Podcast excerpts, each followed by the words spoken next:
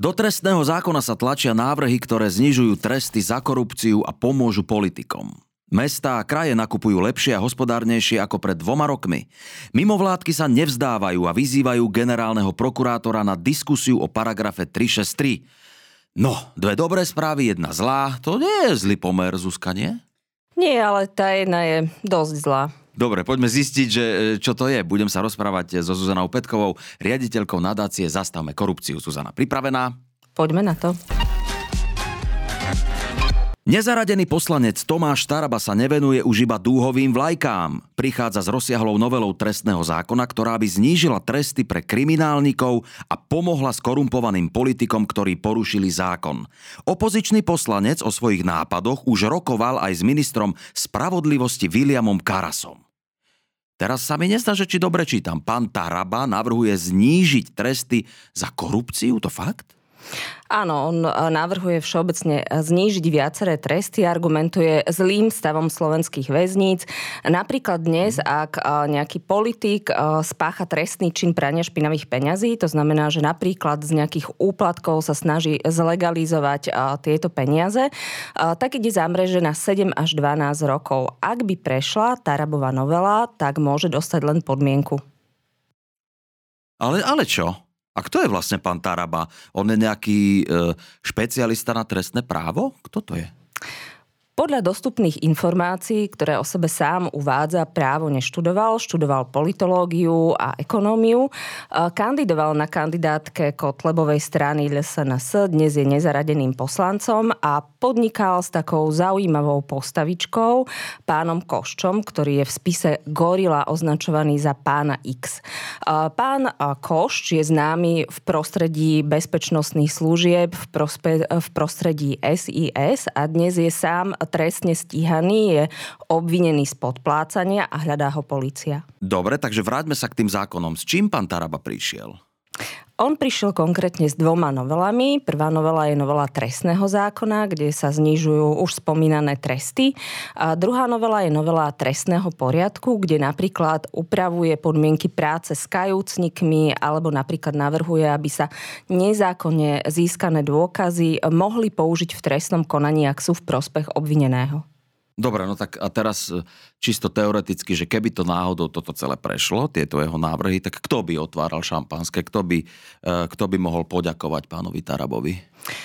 Tak šampanské by pravdepodobne otvárali všetci, ktorí sú podozriví z týchto trestných činov, z trestnej činnosti.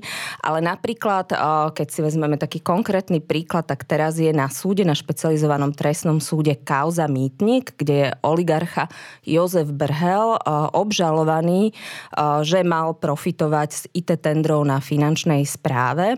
A tam napríklad jeho advokáti chcú spochybniť prokurátora Repu a predkladať predkladajú ako dôkaz nahrávku, ktorá zrejme nebola získaná zákonným spôsobom, že teda a návodzuje nejaké podozrenia voči, e, voči prokurátorovi Repovi. Tak ak by takýto zákon prešiel, pravdepodobne by mali väčšiu šancu na súde s takýmito dôkazmi aj uspieť. E, ja teda nechcem konšpirovať, ale ty môžeš. Myslíš si, že tieto návrhy sú z hlavy pána Tarabu?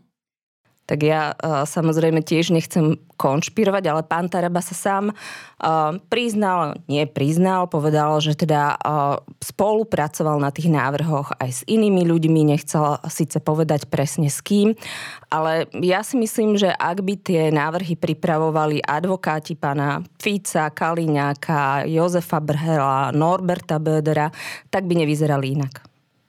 Mhm, a ešte sa chcem opýtať, že to je také bežné, že na koaličnej rade uh, minister spravodlivosti debatuje s opozičným poslancom? No, nie je to bežné, ale my, Juraj, nežijeme bežné časy. Máme vládu, ktorá má menšinu, to znamená, že vlastne je závislá na nezávislých poslancoch v parlamente, aby jej prechádzali pomocou ich hlasov zákony. Mnohí komentátori aj hovoria, že koalícia vysí na vlásku alebo vysí na šnúrke od Tarabových gatí a od vlastne jeho blízkych poslancov.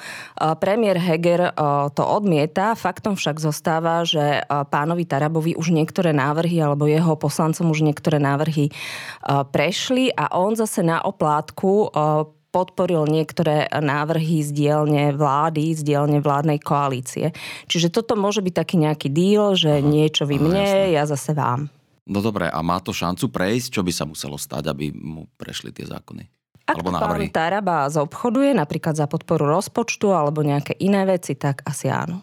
Dobre, tak to znamená, že teraz vlastne je tá menšinová vláda, dobre tomu rozumiem, že ona je závislá vyslovene len na týchto nezávislých poslancoch? V zásade hej, pretože napríklad sa nevie dohodnúť so Saskou alebo so Saskou nerokujú, keďže pán Matovič a pán Sulík sú v ostrom konflikte.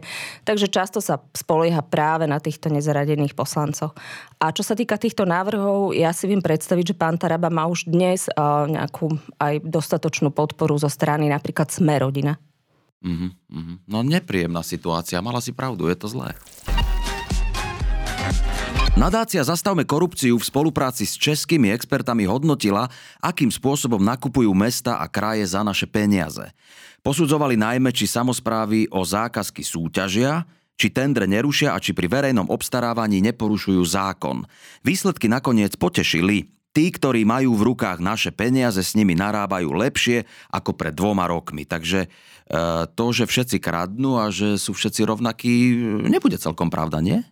Tak rozhodne to neplatí, aj keď uh, tento náš rebríček alebo toto hodnotenie uh, samozrejme nie je o tom, či sa v niektorom meste vyskytne škandál alebo kauza s verejným obstarávaním, ale všeobecne hodnotí, ako hospodárne mesta a obce nakupujú. Dobre, no a ktoré teda mesta a kraje vyšli najlepšie, kde by bolo dobré, aby sa ľudia stiahovali? Za ktorými krajmi? Uh, tak uh, sú to uh, kraje a je to kraj a mesto, ktoré nemá s pristahovalectvom problém. Je to Bratislava uh-huh. a mhm. Bratislavský kraj. Oba, obe tieto aj mesto, aj kraj poskočili v rebríčku. Bratislava preto, že okrem toho, že sa snaží nakupovať hospodárne, pozera sa nielen na cenu, ale aj na kvalitu dodanej služby to znamená, že obstaráva veci aj rôznymi inovatívnymi spôsobmi a chce dostať e, nielen nie len služby a tovary za najnižšiu cenu, ale aby boli aj pekné a kvalitné. A Bratislavský kraj zase vyniká tým, že veľa súťaží. To znamená, že naozaj sa snaží zadávať čo najmenej zákaziek napriamo a robí veľké súťaže. Dobre, no tak spomenula si Bratislavský, tak a e, potežme ešte niekoho na Slovensku, že kto sa tej Bratislave tak približuje, vieme? Tak z malých uh, miest, uh, tam bola Dunajská streda napríklad, mm-hmm. uh, že tiež celkom dobre uh, nakupuje a no treba sa pozrieť na zindex.sk, uh-huh. kde si každý môže vyhľadať svoje mesto, svoj kraj a uvidí, ako na tom je.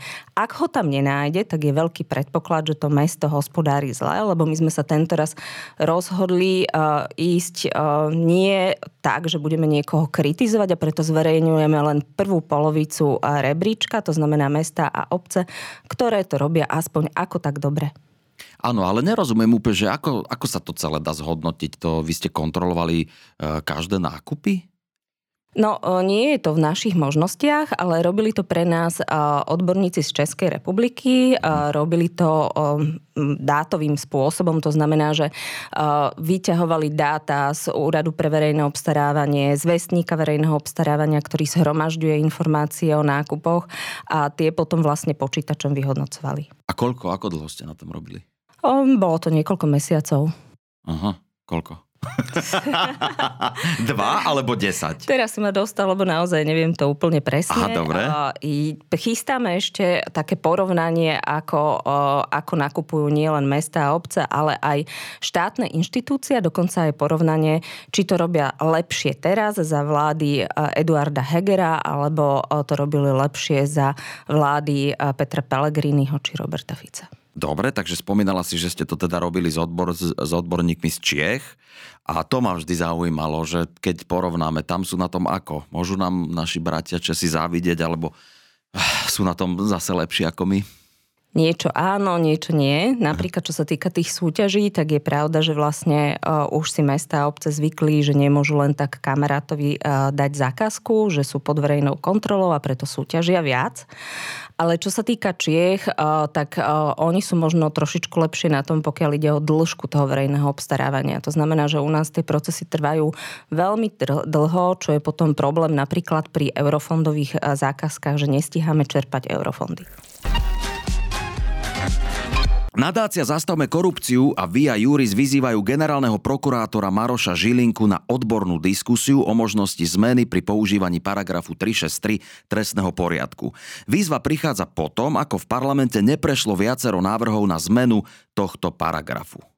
Tak vy si nedáte pokoj. E, teda e, to ešte vládzete stále riešiť túto 363? No, niekedy už ani nezvládzeme, mm. ale považujeme to za uh, dosť dôležitú vec, ktorá rozdeľuje aj odbornú verejnosť, aj laickú verejnosť a možno aj trochu znižuje vieru v spravodlivosť u istej časti ľudí. Preto chceme, aby, aby sa to zmenilo. Takže si by vlastne odpovedala aj na otázku, prečo sa tomu venujete tak dlho, alebo by si ešte chcela k tomu niečo povedať? No, ten známy paragraf 363 dáva veľkú právomoc jednej inštitúcii, v podstate jednému človeku, a to generálnemu prokurátorovi, ktorý môže zrušiť právoplatné uznesenie o znesení obvinenia, čo mm-hmm. sa mhm. už stálo v minulosti napríklad v prípade šéfa SIS pána Pčolinského, čo vyvolalo veľmi uh, veľké polemiky, pretože pán Pčolinský bol nominant, uh, bol nominant Sme rodina. Sme rodina zasa podporovala uh, pána Žilina Linku za generálneho prokurátora, takže e, tam naozaj to vyvolalo vášne diskusiu vo verejnosti, keď generálna prokurátora práve jemu zrušila e, to obvinenie. E, no a my si myslíme, že, že to nie je dobré, ak vlastne ak tak, takúto veľkú právomoc má jeden človek alebo jedna inštitúcia. Dobre, tak ale pri teda všetkej úcte k vám, myslíš si, že máte ešte šancu, že ešte pán Žilinka prehodnotí nejako svoj postoj? Tak na našej strane sú aj také odborné kapacity. My sme už mali jednu takúto diskusiu s odborníkmi z rôznych oblastí, aj z oblasti advokácie, prokuratúry, súdov. A napríklad profesor Čenteš, ktorý pracoval na generálnej prokuratúre a tiež je autorom trestného poriadku, tak takisto si myslí, že ten paragraf 363 by sa mal zmeniť a to tak, aby sa používal naozaj len v mimoriadných situáciách, nie na bežné trestné stíhania.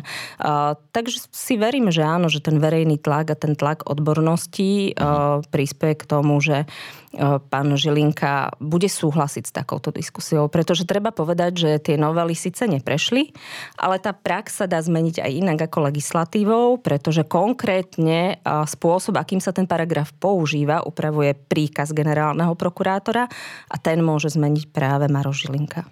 A teraz je to v akom štádiu? Vy ste pánovi Žilinkovi poslali nejaký líst, alebo poslali ste mu nejakú sms a čakáte na jeho odpoveď, alebo? Poslali sme mu spolu s Via Juris otvorený list, mm-hmm. a, ktorý sme aj zverejnili v médiách a teraz čakáme na odpoveď. No dobre, no tak e, snaď keď sa stretneme na budúce, už budeme odpoveď vedieť, takže uh, budem sa tešiť. No. Dobre, ďakujem e, Zuzana, že si si našla čas a vidíme sa opäť uh, možno o týždeň alebo o dva. Pekný deň. Pekný aj tebe.